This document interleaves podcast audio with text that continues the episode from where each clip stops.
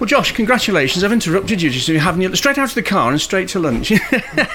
uh, congratulations uh, on that uh, podium. A hard fought for.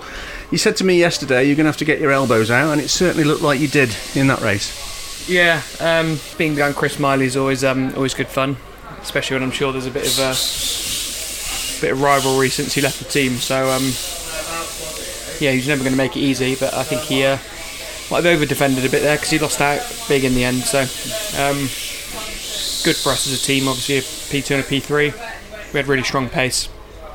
Uh, I think we could have probably fought for the lead in that if we hadn't have had the um, the battle at the beginning. So um, yeah, pleased with that. Just needed the points. Obviously, got another race.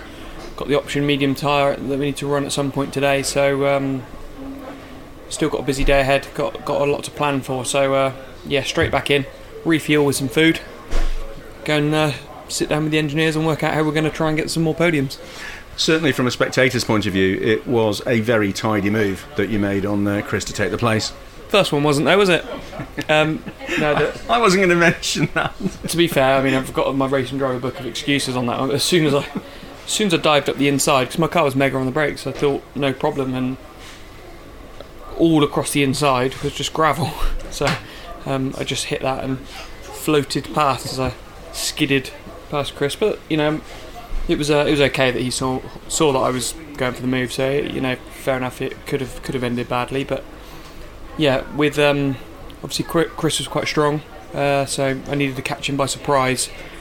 And sadly, you can't plan the surprise moves very well because you have to work out whether they're on in that exact moment. So, first one, maybe a bit tam- bit, bit ambitious, not not knowing circuit conditions. But the second one, yeah, I was pleased with.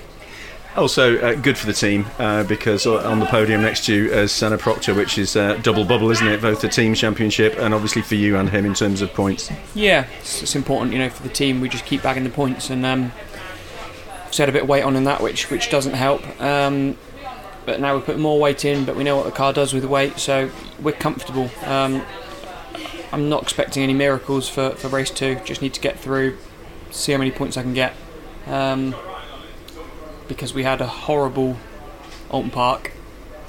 Just want to come away from here with three solid point scores, and that'll do me.